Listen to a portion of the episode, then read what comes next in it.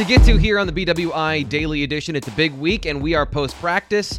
Uh, so, a lot of things to get to, and because it's the internet, we can take as much time as we want, and we're probably going to do that. I'm your host, Thomas Frank Carr, Nate Bauer, senior editor at Blue White Illustrated. We were at practice yesterday, and always after practice, we're going to be giving you our impressions and what we thought stood out yesterday. So, first off, Nate, welcome to the show. Glad uh, you're here once again.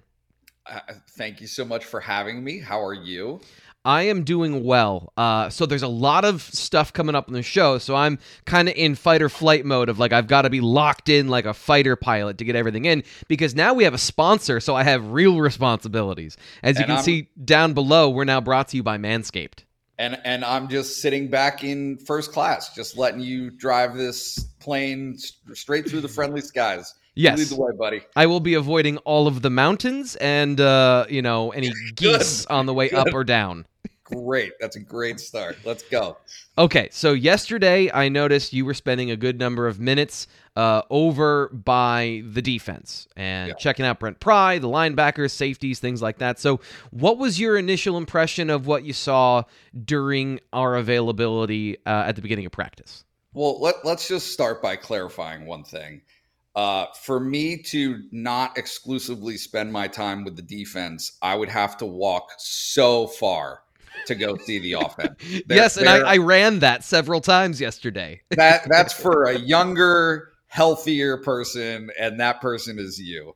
Um, so that I can bring you stuff like this. That's and correct. then later get you stuff like this. yeah, yeah. See, that's that's the gold right there. I'm just. uh I'm a I'm more of a, a stationary kind of guy. You know, I like to I like to post up. So you're you're more of a Holuba Hall guy when you just have to walk up and down the sideline maybe 30 yards. Holuba Hall is perfect. It, it's all contained. It they they keep things uh, in one place there. But no, it, it practice on on Wednesdays when they're outside, and it was a beautiful day yesterday. Uh, you know, the distance from the offensive line to the defensive line for individual drills, it, I mean, that's got to be what like 150 yards at least, and you got to. It's it's more than I can handle. so um, what what did you see then when you were hanging out over there uh, with Brent Pry, being hyper focused for a specific reason, other than the distance? Yeah, yeah, yeah. On yeah. Brent Pry. No, look, like uh, again, I mean, it's it's uh, it's a limited window that we get to see, and it's not a particularly insightful time. Uh, but what I always notice, and, and again, like this could be a figment of my imagination, I'm not sure, but it just seems like the assistants get into these guys a little more, right? Like James Franklin is consistency. That's what he preaches. Is every week. It doesn't matter who the opponent is. Uh, everything about their approach is going to stay the same. But you know, Brent Pry yelling at a guy for not conducting uh, a bag drill to the level that he prefers yeah. is reserved, I think, for this type of game.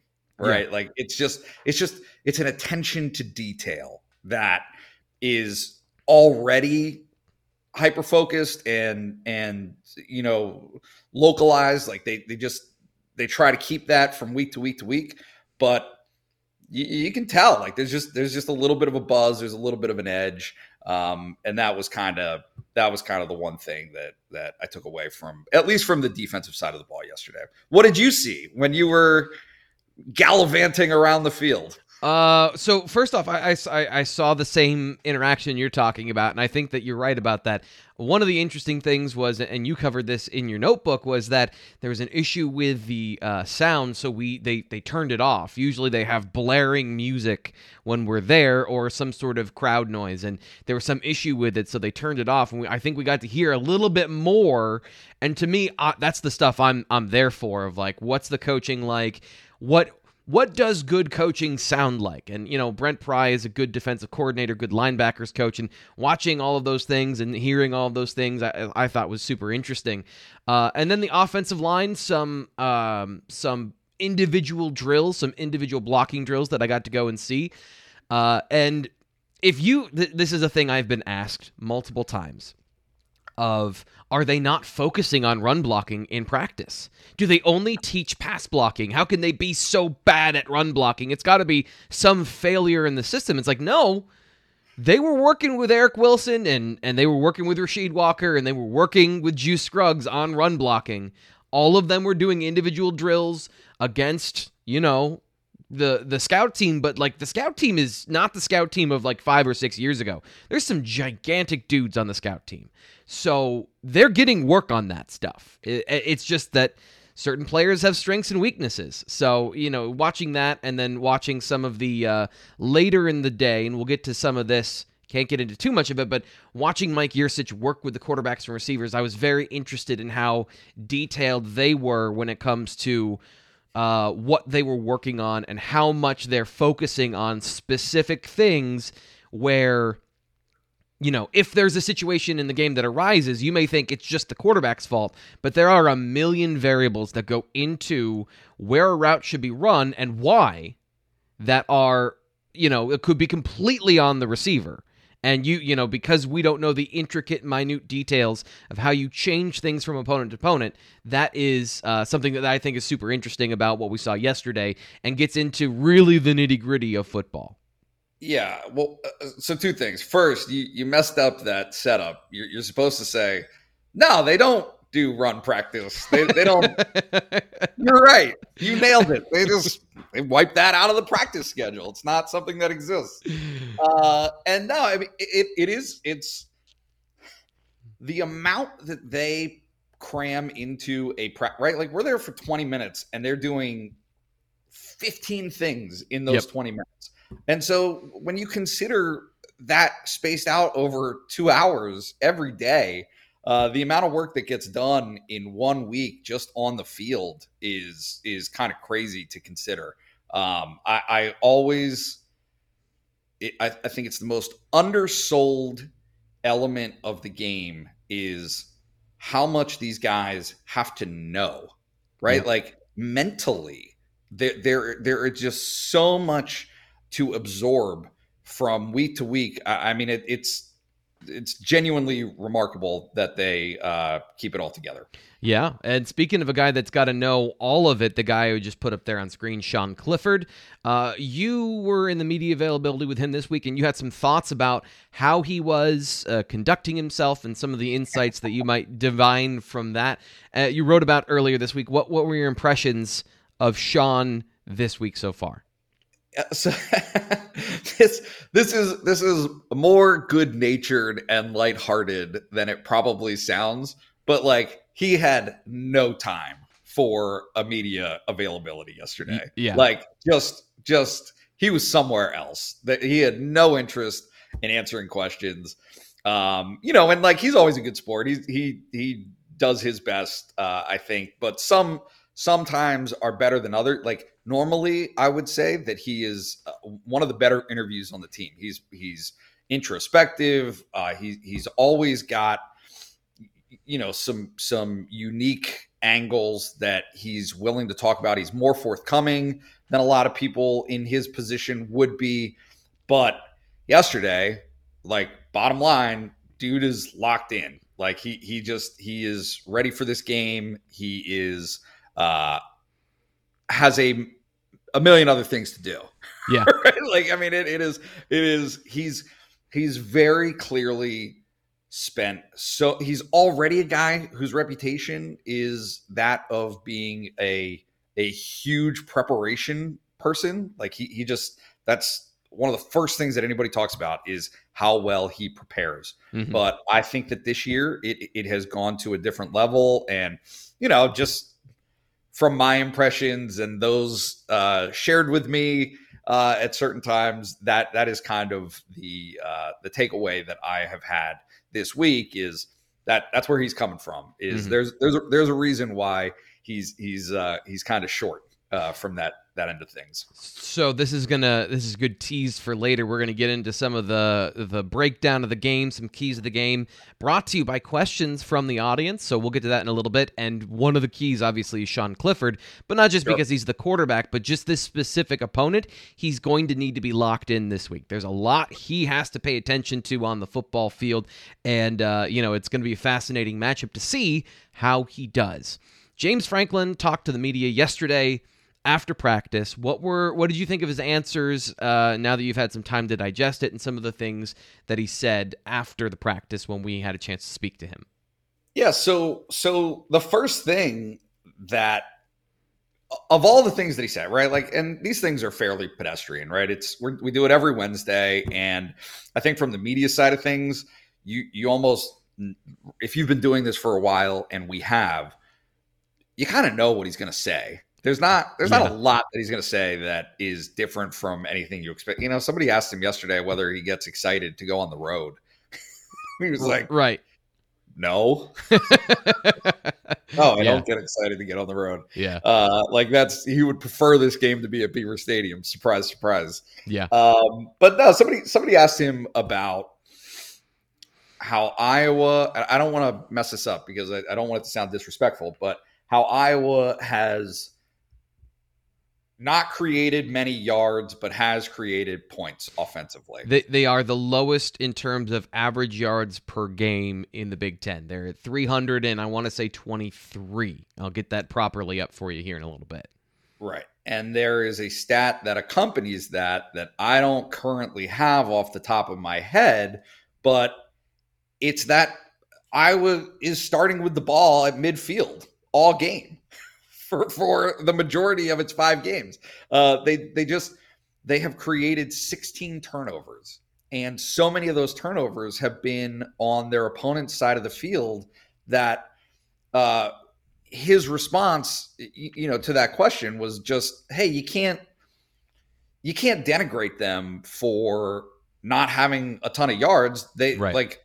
There's only so many yards between where you get the ball and the end zone. And if you reach the end zone, that means you've succeeded. Yep. And so like that that's kind of the the big mystery I think from from Penn State side of things, right? Like we're we're constantly looking from the outside we look from the outside in at Penn State, but we right. are especially looking from the outside in at Iowa. Like I, I haven't seen five Iowa games this year. Yeah. You haven't seen five Iowa games, so, uh, so I've watched. Have four, you? I've watched four and a half on film. Yeah.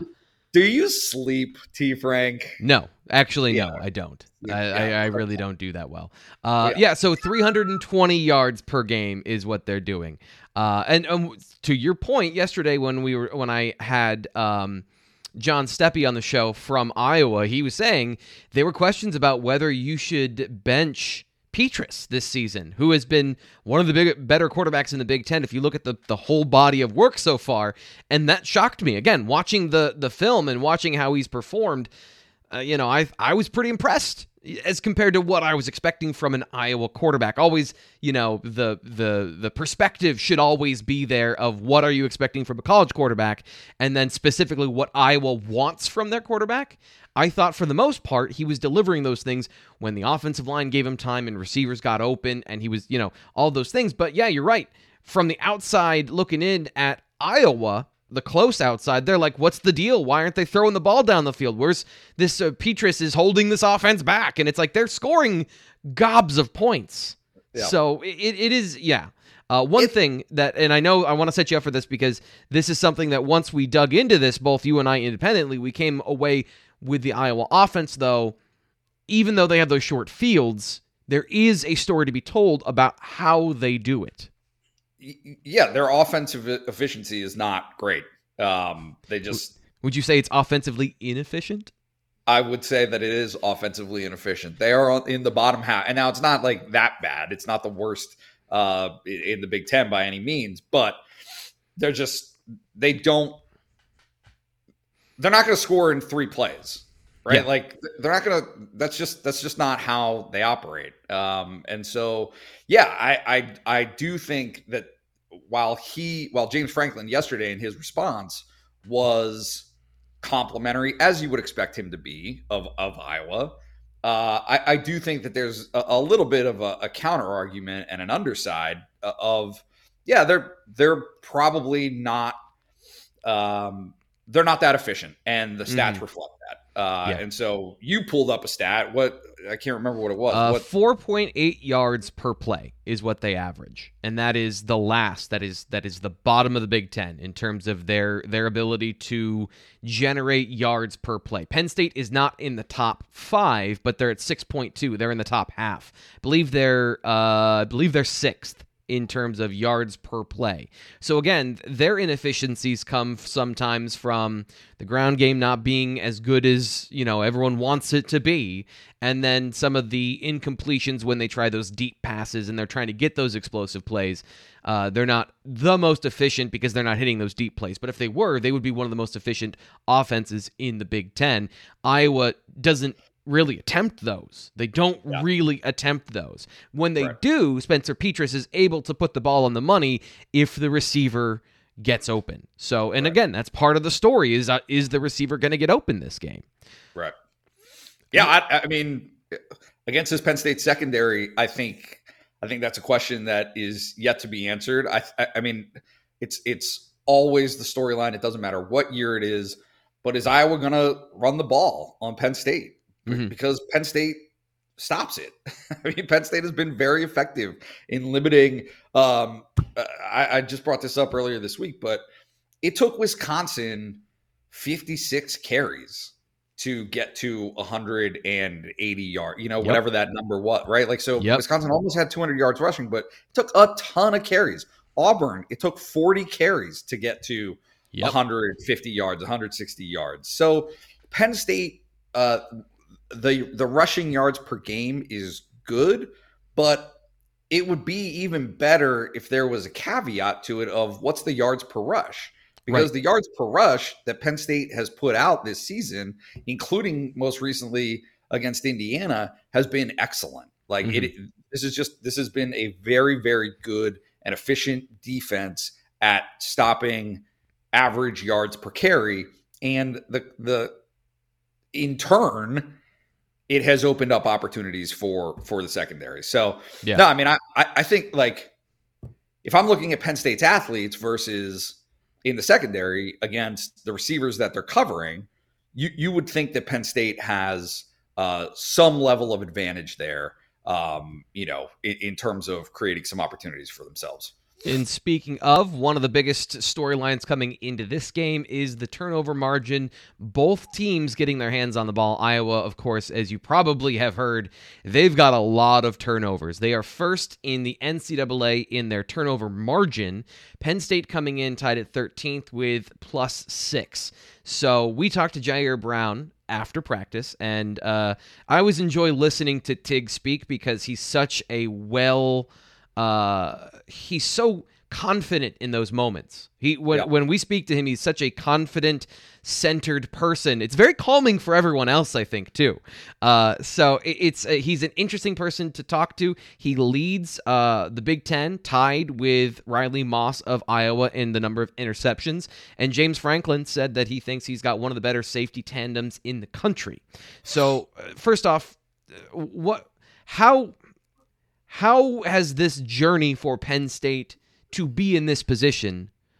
Like, what's your view on that? Because I, I think that that is, you could say they've had good safeties, but they've never had guys like they have right now that make a huge difference in the game and, and that yeah. can make game changing plays. Uh, you know, how is this, how has this journey been from your perspective?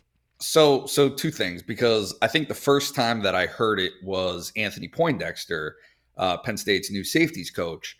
But when he came in, I asked him on his like introductory press conference about, you know, it's a stupid question, but like, what's your perception of turnovers? Like, how important is that to you? Yeah. Because Penn State as a program has been pounding that drum for the last three, four, five years yep. of how important these are. And he was like, these these are game changing plays. These are life changing plays. Yeah. right. Like, yep. And so that's that's heavy. Uh, that that yeah. is that. But but that's that's reality. And and so I think that you saw. an extension of that comment when James Franklin this week was talking about uh, I'm gonna forget the name, the Cowboys defensive back uh, Diggs, uh, right? Uh, Trevon Diggs. Yep. Who has a, who has these interceptions, and he's like, you know, I, I don't, I don't. I'm paraphrasing. I don't know what he does on the other 60 snaps a game I that do. he's you do know you do know um, it's funny i actually had to do a i had to do a deep dive on Trevon Diggs last week it was just ironic that those two things came up so uh, but but the point being is yes it matters what he does on those other 60 plays but the ones that we all know about the ones yep. that even a casual nfl fan knows about are the interceptions, right? Yep. The turnovers. And yeah. So and no, nobody cares. Nobody cares as he's given up uh, receiving uh, receptions of over 40 yards in every single game because he's gotten yeah. five interceptions so far this season, one in every game. Yeah. Yeah. Right. And so like and so that's that's the bottom line there is Penn State has been trying to make this happen. This has been yep. a, a point of emphasis uh, th- there have been, you know, I think some mixed perceptions as to how Penn State, uh, right? Because the, the the most common refrain is that the cornerbacks are not willing to get beat deep, right? More than they are willing to take that chance and create an interception. Yeah, uh, yeah. I mean, is that is that generally like the critique? So this is I'm not there's a lot that goes into that and this is the frustrating thing for me is it goes both ways because Tariq Castro Fields what you just said about life-changing plays. He wants to go to the NFL. He wants to be drafted. And he knows that the book on Tariq is he's a good zone corner. He doesn't get his hands on the ball. And he's biting on double moves this year cuz he wants to get a pick.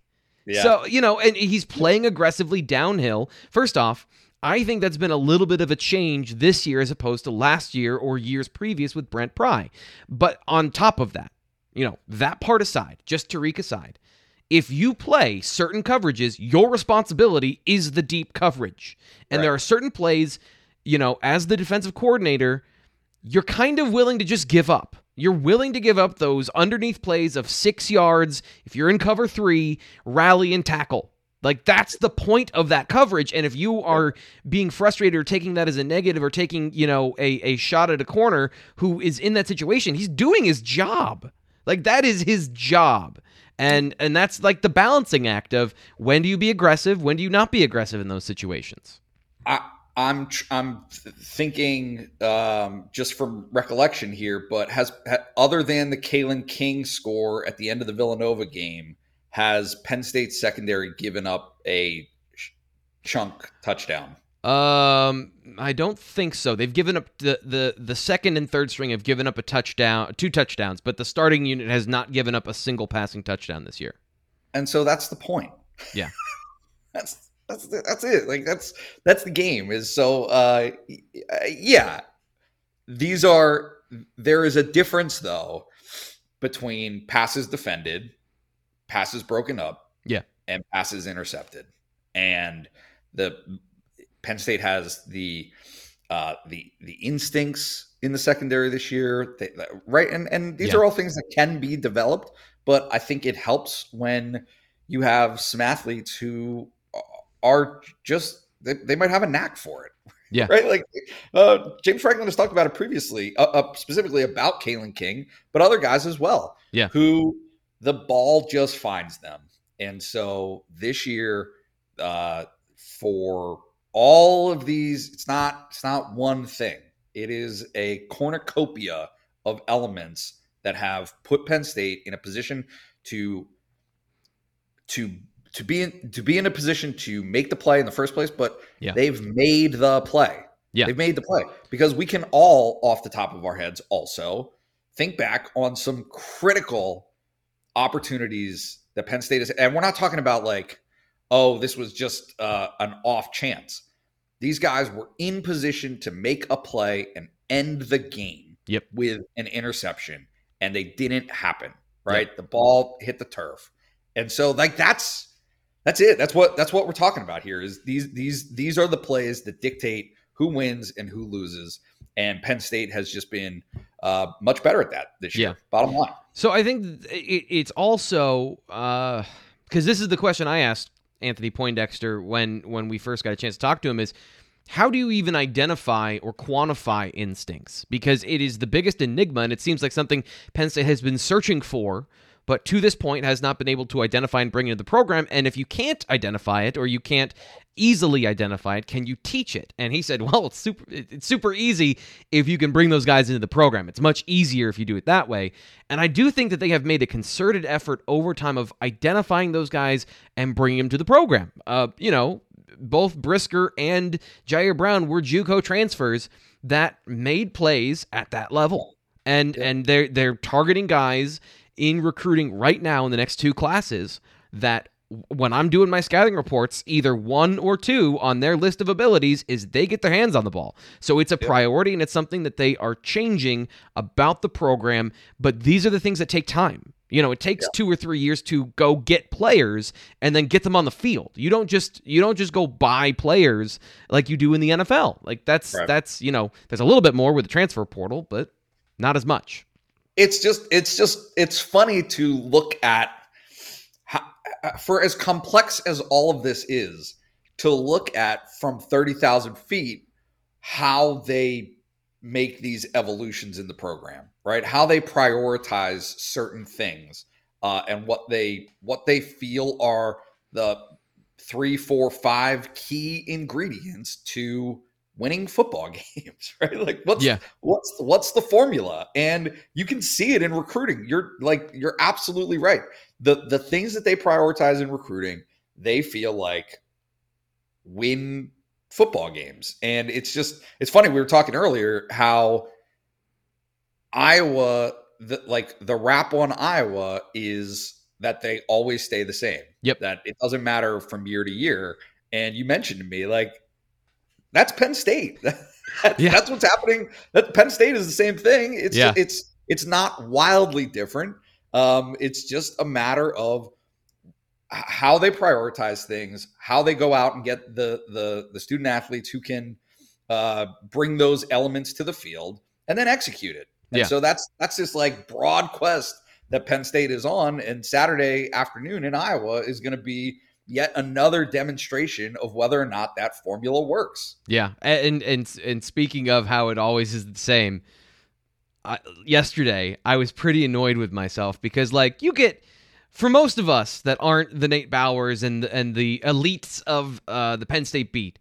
You oh, get one stop. question a week. You get one single question, and I totally face planted on my question yesterday because yeah, it's the same thing. And we're going to get it's part of what I'm asking and what I'm thinking about is and when we get into our uh, breakdown of the game coming up and some of the questions about the game coming up, it is a huge part of this game and I just asked a question I've asked before because yeah, how how the hell do you beat cover two if people don't want you to get a deep shot? Like the the the book on Penn State is they want to get explosive plays, so everyone plays them a certain way. And how do you go get them when everyone wants to stop you? So, you know, I asked that two years ago. I asked that today, and it was annoying. Uh, speaking of things, what did he say? I can't remember. Uh, basically, a reheated version. He's very nice whenever you ask a dumb question. So I always appreciate that. James is nothing if not polite, and I always respect that because I can operate in that environment. Uh, so it was you know a version of the same thing we've talked about before. Uh, something that we've never talked about before on this show is male grooming. Oh man! So Here we go. so Nate, uh, here's here's the deal. Here's here's the deal. Um, up I until stop you real quick. Okay. My mom is watching. Okay. Uh, great.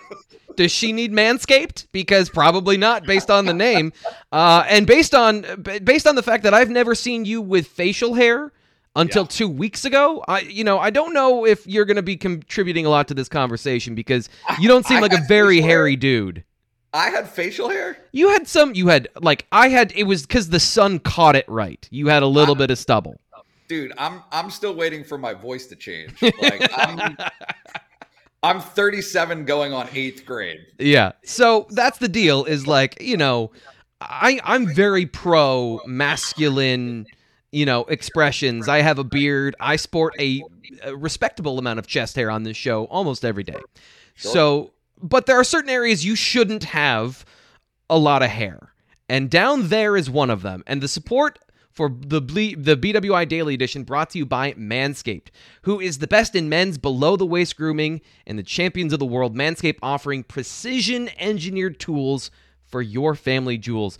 Manscaped is launching their fourth generation trimmer, the Lawnmower 4, 4.0, which I have right here.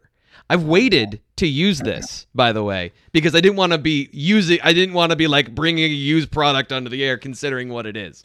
So here is it's very I love things that feel upscale and if it comes to you like this, it's very fancy. So here's the lawnmower 4.0. Here it is. I'm going to This is our football show has suddenly turned into an unboxing video. So you know we're going to go viral, right? I dropped it. Perfect. Ah! Well, it's down there. It's already uh, it's already on its way down. Here we go. All right. Here is here is the lawnmower 4.0. It's very oh, that's, that's precision nice. engineered. Um, nice. So I've used so many different products over the years, like just finding things to try and get them to work. By the way, they bring they they gave us this like swaggy pack of like different oils and lotions. I'm very excited for it. I believe there's even a travel bag in here. Mm perfect for my upcoming soiree in Iowa City. Yeah, look at this. They give you this really fancy travel bag, which is always another thing for me is like I don't have a first off, I don't travel as much as you do, but like if I had this, yeah, no, that's that is uh, what is perfect. referred to as the the Dopp kit. The Dopp? What is Dopp? Uh, I don't know. That's just what it's called. Very, Listen, I'm, a, very I'm an roomy. Esquire subscriber. I know what's up. Oh, wow, you are a fancy gentleman. So here's the deal. This thing is meant to be used on your nether region. So get something that is that is designed to tangle with your dangle, okay? Don't be afraid when you're trying to, you know, make sure that you're properly manicured. And that's what the Lawnmower 4.0 is for. Join over 2 million men worldwide who trust Manscaped with this exclusive offer, which you see the promo code on the bottom 20 blue white. That's 20, capital B, Lou, capital W, white. And you get 20% off and free shipping worldwide with the promo code 20 blue white at manscaped.com. The lawnmower 4.0. So there you go. Beautiful. Manscaped. Beautiful. That was that was tremendous. Yeah. Well, you know, I'm I'm I'm a professional endorser of products. I've been at sure. it for a while now. I thought that you would be their spokesperson in the first place. I mean, you're you're the living brawny man. So. I did wear specifically a shirt that made me look very fall. Like, yes, I'm a lumberjack. I go outside yeah. and I eat bears. How is bear meat? Is that good? Oh, I have no idea. I'm, yeah, I'm a fu- listen. I grew up on a farm and mm. I was the worst outdoor kid ever. I stayed inside and played video games. I grew up a suburban kid, and the only neighbor I had was my grandma within two miles. So don't okay. ask me what the outdoors are like. I've been inside watching football since I was nine. and here we get to enjoy the benefit of it. Thank yes. God. Yes. Uh, so let's get to some questions. We got. We're going to get into a little bit more of a, a, breakdown proper of Penn State and Iowa now that we've kind of wrapped up yesterday and what we saw and heard from James Franklin and at practice. So I want to get to some questions submitted by you, and uh, let's start here with this one about uh, George says Iowa relies heavily on its tight ends on third down. How should Penn State defend or cover the tight end. I think this will be key to getting the D off the field. This is from George, who's a Blue White Illustrated subscriber. And the best way to get these information, this information and these answers is to be a subscriber. BlueWhiteIllustrated.com, BWI.rivals.com backslash subscribe. So George's question, Nate, what is your opinion on how this is going to happen and go down for Penn State? What would what what are you thinking about when it comes to uh, the tight end position, which is by by far the more talented of the positions for the Iowa Hawkeyes. Yeah, aren't there aren't there two top receivers, tight ends, one and two, or is it just one? Uh, it might be one of their running backs is uh, the other top receiver, but I haven't looked into the breakdown by targets. I you know because so, they're all they all look the same to me. The receivers look like the tight ends, look like the fullbacks, look like the linemen.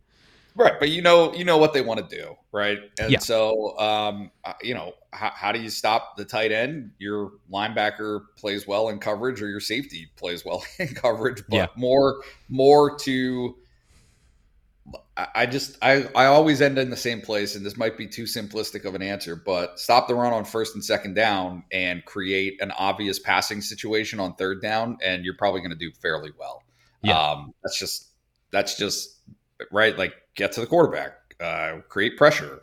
That that creates um, you know opportunities there in the pass defense to to really hone in on what you're doing and take advantage of those situations. So I don't know. What do you What do you think? What, how should How should Penn State defend the tight end? So this, I don't think you want to use linebackers simply because uh, Spencer Petras, what I've seen on film is when it comes to targeting behind the linebacker in between the safeties, he is better than most of the Iowa quarterbacks I've seen. And this is going to be a test of Penn State's been playing pretty well when everything's in front of them. So I think you're right about when it comes down to you want to get them in third and long situations so they have fewer options. But if it were me, I'm putting my all Big Ten and all American uh, safety on yeah. their tight ends, and I'm, I might play a little bit of man coverage because you got the athletes to do it. Man up Jaquan Brisker on the tight end, play cover one, or you know some of the stuff they did last week against Indiana, I thought was really good with their their zone blitzing. They'd bring five and they drop the nose tackle, or they would bring you know pressure and then they would they would uh, bounce one of the defensive ends. If you can get into Spencer Petras's face, it's another key is he goes down hard he is like a glass-jawed boxer. Most of he has been he has been uh, pressured fewer times on average than most Big Ten quarterbacks, and more of them result in sacks other than Brandon Peters, who played in one game, I think. So does, he is he is not good at avoiding pressure. Does he get the ball out quickly? Is that is that a part of their repertoire? Yeah. Oh, yeah. The underneath passing game. That's part of the efficiency metrics of 4.8 yards. Is the majority of their passes are underneath. You know, is 60 or 64 of their passes so far this season are underneath. You know, nine yards and in. So that leads the Big Ten. They they're selectively aggressive. They're aggressive in the situations where they need to be, and it's enough of a threat, especially to the tight end over the middle, that you yeah. have to respect it, and he can hit those throws. So don't give him those throws. Give and, him the but, underneath stuff and let Brandon Smith go and hit line uh, tight ends and running backs in the flat. But that's that's where that play action comes into play, right? Is is when they do want to buy themselves some time. That's how they set it up. Yeah, and those also typically offer easier reads. So you're going to have if you do a play action boot, one of the basic things you saw Wisconsin do this, and if you see my film breakdown of what Wisconsin did, they did a high school offensive passing game of you know a naked bootleg with a levels concept, which is the quarterback you've seen it. He's running out by himself out in the flat, and he's got a tight end here, and then he's got a receiver here and a receiver deep, and he's got yep. three options. And if it's zone coverage, you pick which one is open, and where where the defense folds is where you target and Penn State, a couple times, he got Curtis Jacobs on those throws. That would be what I would be concerned about with Iowa if you're putting that guy in this situation. But if you get a guy in his face, if you uh, play in man coverage and you don't bite on the play action, what you're doing is you're putting your quarterback out for for Jesse Luketa, and this is what Penn State did against Wisconsin. Just hit the quarterback. Jesse Luketa just went like a rabid dog after him a couple times. So it was they solved that problem, and that was a big part of Wisconsin's offense. Can can can Penn State do that again? Like, can I guess my question is, can can Iowa live off of that? Like, no. can Iowa's offense live doing that and and get uh, you know do enough to win a football game uh, against this Penn State defense doing that.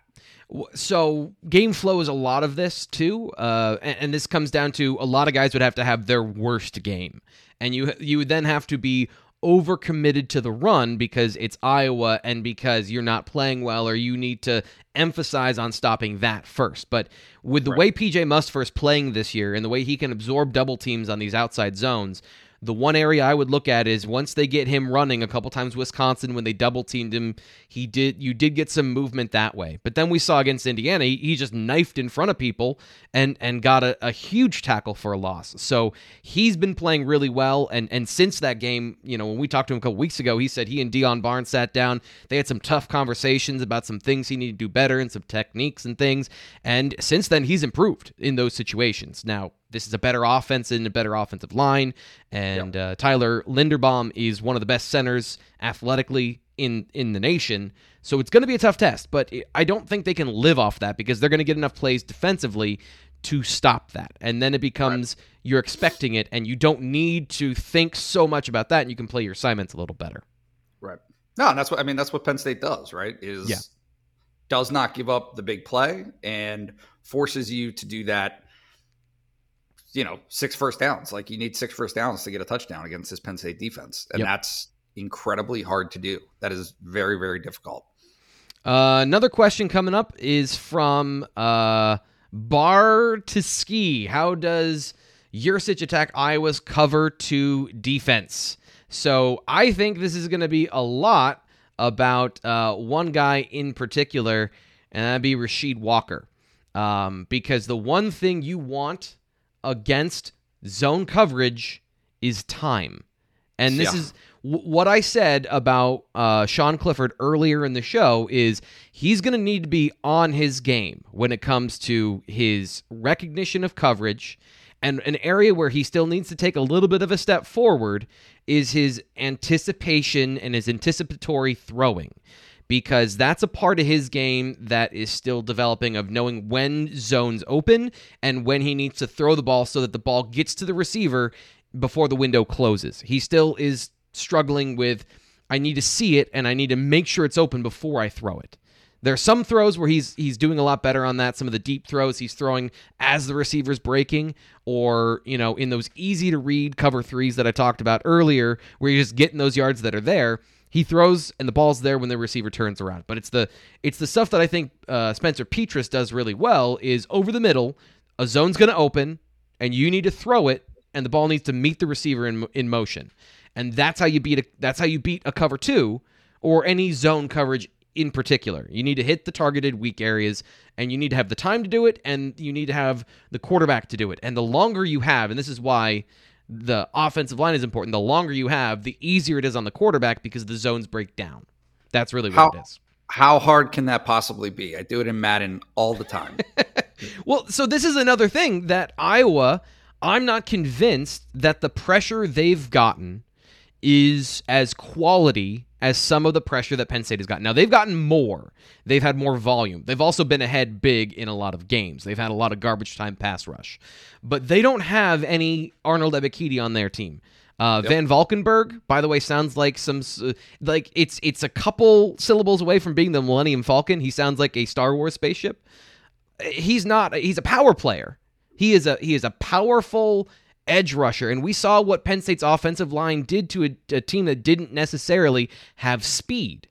They were able to keep a clean pocket against four, and they were able to give Sean Clifford time to go find the receiver. So I think this is a distinct advantage for Penn State. Is that is, Rasheed Walker is going to be a huge part, and and uh, their offensive line will give him time. Is is this where is this where also where Clifford's ability to uh, you know, feel the pocket, right? Like mm-hmm. his ability to break the pocket and to extend a play. Um, you know, we talked about it earlier this week, but James Franklin, I thought it was fascinating insight talking about moving to the sideline and how, right. you know, uh, he's got receivers that do that with him. Um, there, there is a, there is a unison, a, a, a concurrent process uh, that has become very effective. And you and you watch it, you see these linebackers in conflict between stopping Clifford from picking up five, 10 yards scrambling, yeah. which he will do. He he will do that. Yep. Um, and staying, you know, uh, moving that zone back to to defend the receiver. Yeah. Um, right. Like you, you have to make a choice. And yeah. what has happened this season for Sean Clifford and Jahan Dotson and the tight ends is that safety becomes available. That that valve yeah. becomes available, and you know he's completed those passes. And, and you know I I do think that Penn State has, uh, to a certain extent, made a living off of that. So you know you would you would assume that some of those situations will again come into play on Saturday afternoon. And to me, again, Sean Clifford's ability to not just pick up five yards, but like break off a, a big run, like an explosive run, is very underrated. Yeah, like he's he's he's much better at that than he necessarily gets credit for.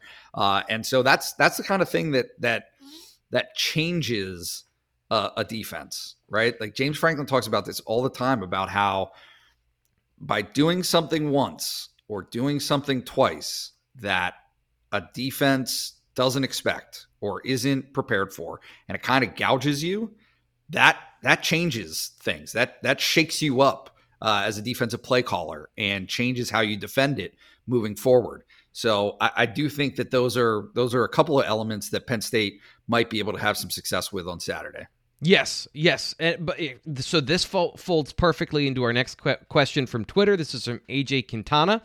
With a run game against Indiana showing some improvement, how much of an X factor will the play action pass ability be for a defensive unit that seems to be very opportunistic, primarily in the pass game? And he's, he's talking about the Iowa passing attack or the Iowa pass coverage and their opportunisticness.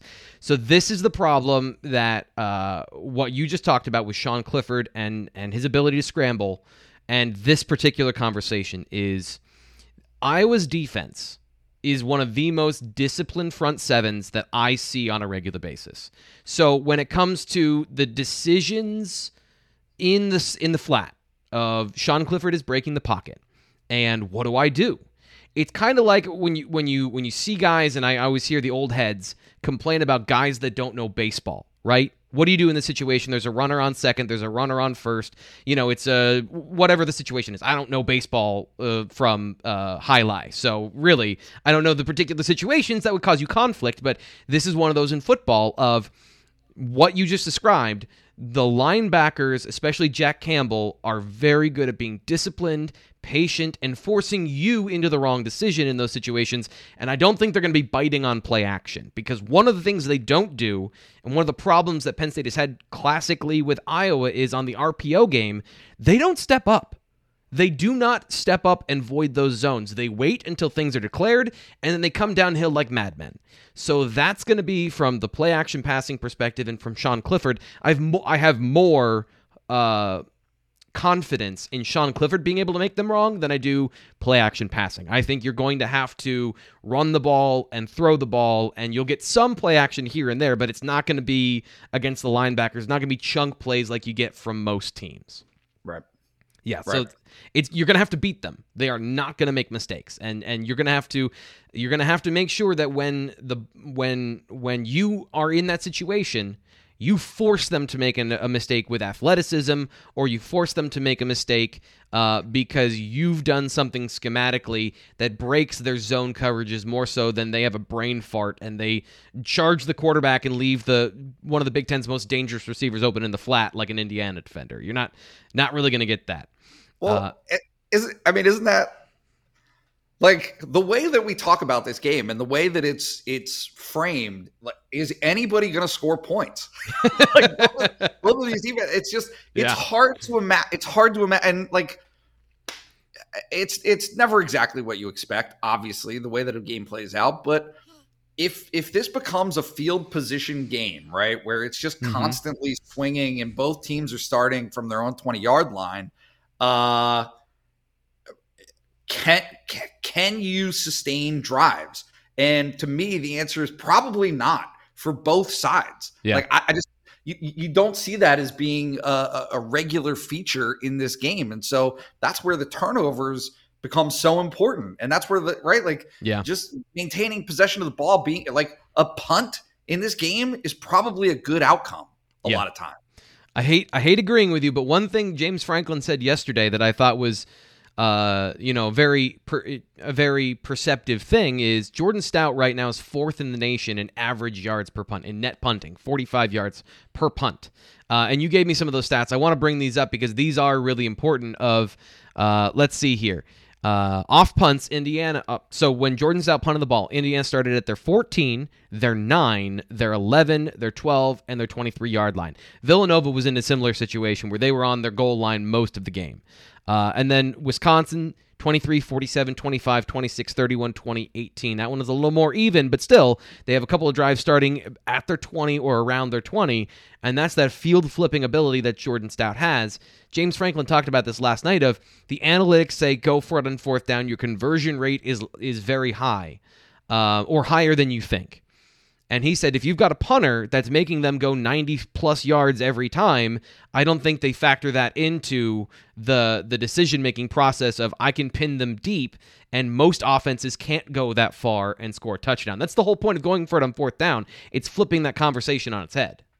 Yeah, and and and that was what I was driving at. Is yeah is for as aggressive as James Franklin wants to be, for as much as he wants to play those numbers, and to do those things that might be unconventional in traditional football, uh, it's it's almost it's almost playing opposite of that for him mm-hmm. because it it becomes more beneficial, and I think that he knows this. And they look, they, they always try out these these numbers, um, but it's like you, you have a ninety three percent chance of getting a stop if your opponent is right, like of your yeah. opponent not scoring points if their possession starts inside their own 15 yard line. That's exactly like right. It, That's exactly right. Yep. It's it's wild. And so it's it's just there's there's such a uh we always talk about the game in it, like this feel stuff and the right like uh yeah but either it's, or it's always, either or you know either it's analytics or feel and right but it's it's it's just stats they're just yeah. like that's that's how that's how the game actually plays itself out. Is I mean, it's a lot more like baseball than it it seems, right? It's yeah. just yep. they're going. They know what the number. That's what all those charts are. They know what the numbers are. It's blackjack. You're they just they yep. they know uh, what the approach needs to be to give you give yourself the best opportunity for success. And Jordan Stout has been a major weapon yeah. in that element for Penn State this season. Uh, before we get to our last question, something that we talked about before the show that I want to bring up here, and kind of when we have conversations about the running game and and you know our general opinion of it, and and truthfully, Penn State's general opinion of their ground attack, and this is kind of I think the disconnect is, um, if you want to be Iowa, I'll, I'll, I'll, phrase it this way. If you want to be Iowa, you want to be tough in the trenches, you want to run the football, and you want to be great at the uh, traditional things of football, you are subscribing to a self limiting philosophy that will not win you championship level games. Because I said again, I said this this week. If you sign up to be Iowa, the terms and conditions are your offensive line is not great at pass blocking. It, it just it you have to if you unless you're Alabama, Unless you can just say whatever we want to do, whatever scheme we want to run, power to spread in the same exact drive, if we want to do that, we can do it. Everyone else has to make decisions. And if you're deciding to be a team that limits their explosive plays and focuses on getting doubles and singles, you are Wisconsin. You are going to be Minnesota now with PJ Fleck, of a guy that's going to run the ball 60 times, take the air out of the game, and then you're going to lose to bad teams because you've limited your explosive play potential, which you have gobs of if you're a Power 5 team versus a non Power 5 team. So don't focus on the wrong thing. Get explosive plays from your run game. Get conversions when you need them, but focus on what's important. And in this game, Penn State has what's important to win. They just need to make sure that they don't turn the ball over. Yeah, it's. It, I mean, it. Look, like if if Penn State goes, and I ran the stat. I'm hoping I remember it correctly. I think they were one of six on third or fourth down situations of two or fewer yards. So short yarded situations. Penn State went one of six against Indiana. They they can't do that. Yeah, they can't do that. They they they need to be able to stay on the fit. Now, granted, if it's James Franklin's uh, you know, what James Franklin wants, they're not even getting the third down, right? Right. Penn State's offense is going to pick up first downs on first down or first downs on second down. So they're not going to like he wants to avoid those situations as much as they can. But when you're in them, you, you got to do better than that. You got to do better than one of six. And so yeah. that that to me is is gonna it it will be a key element of this uh, again, like along with turnovers, along with explosive plays, is can you stay on the field? Can you can you extend that possession? Because every time that you do, it helps you.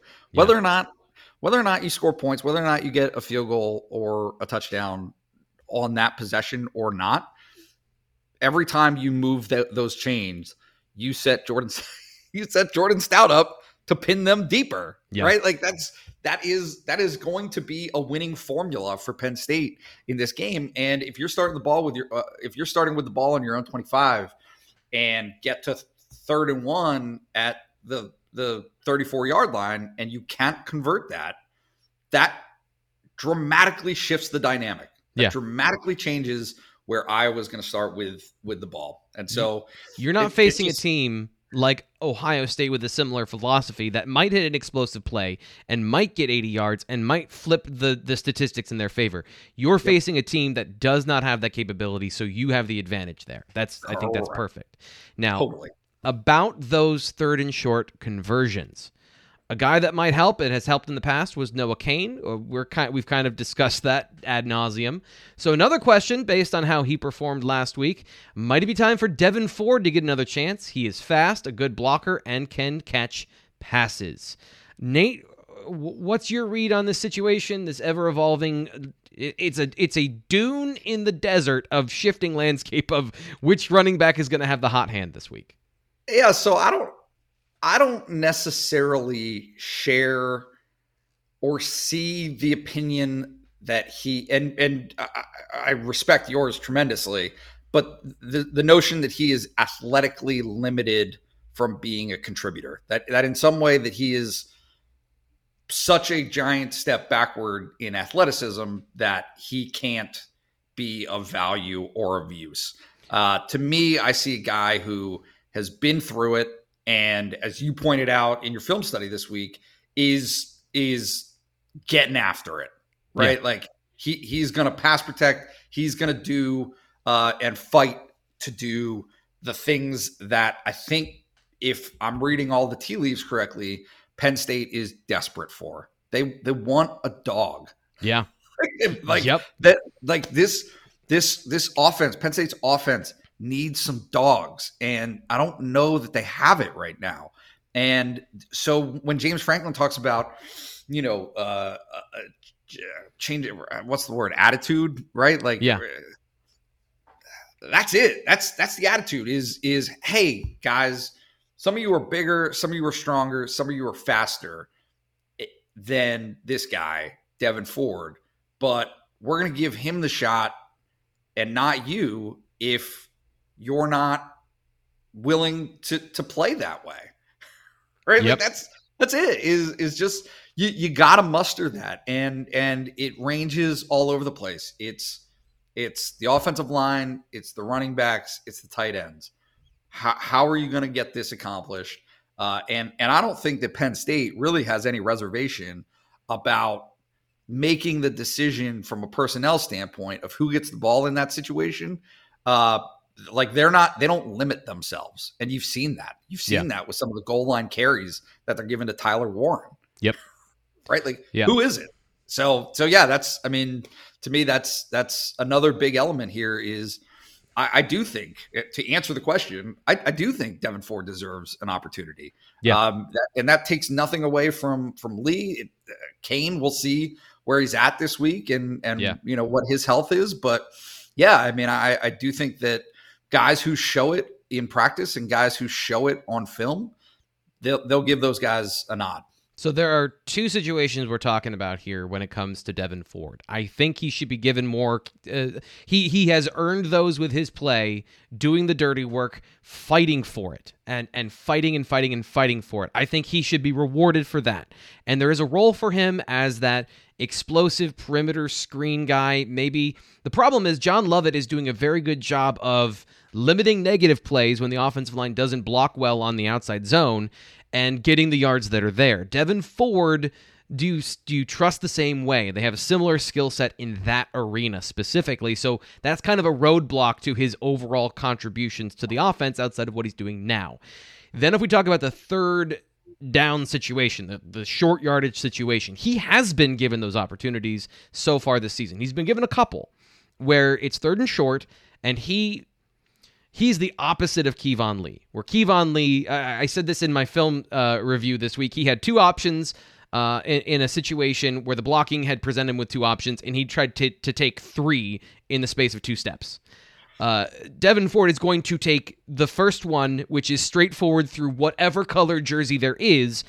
And I, you know, you love that. But the problem simply is what I've said from the beginning is he needs more leg drive. He, if he's going to be a violent runner and he has that explosive breakaway speed, he has a bit of an Adrian Peterson upright running style to him, which can work if you're 215 pounds and he has not really gained that muscle mass throughout his career. So that's to me the biggest problem is Penn State's biggest need. He can't really fill it despite the will and the effort to be there. So that's my biggest limiter on where he fits in in the offense, but he does deserve more snaps.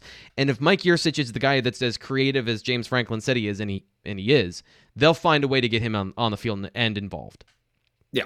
No, that's and that's right like that exactly where I was headed is Penn State's assist, it's not like they're coming at this with a rigid mentality. Yes. These guys are yep. malleable. They they will adjust as necessary.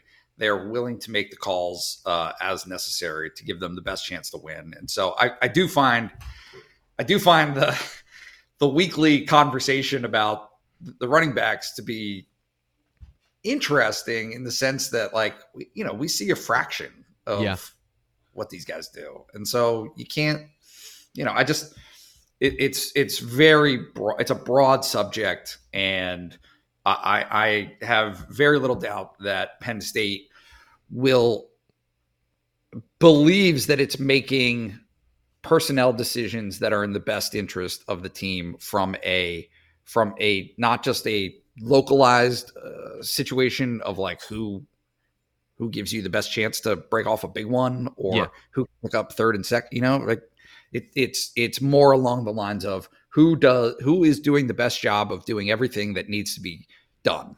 Right. Yeah. Yep. Who's so. who's taking care of business when they're asked to do whatever it is. Yeah. Correct. Uh, any last thoughts as we wrap up here? What are you What are you thinking about as we're ending the show and looking at the next couple days before you head off to Iowa City? yeah, no, I mean, look, I think it's going to be a good one. I I, I never have a, a, a, great sense of. Um,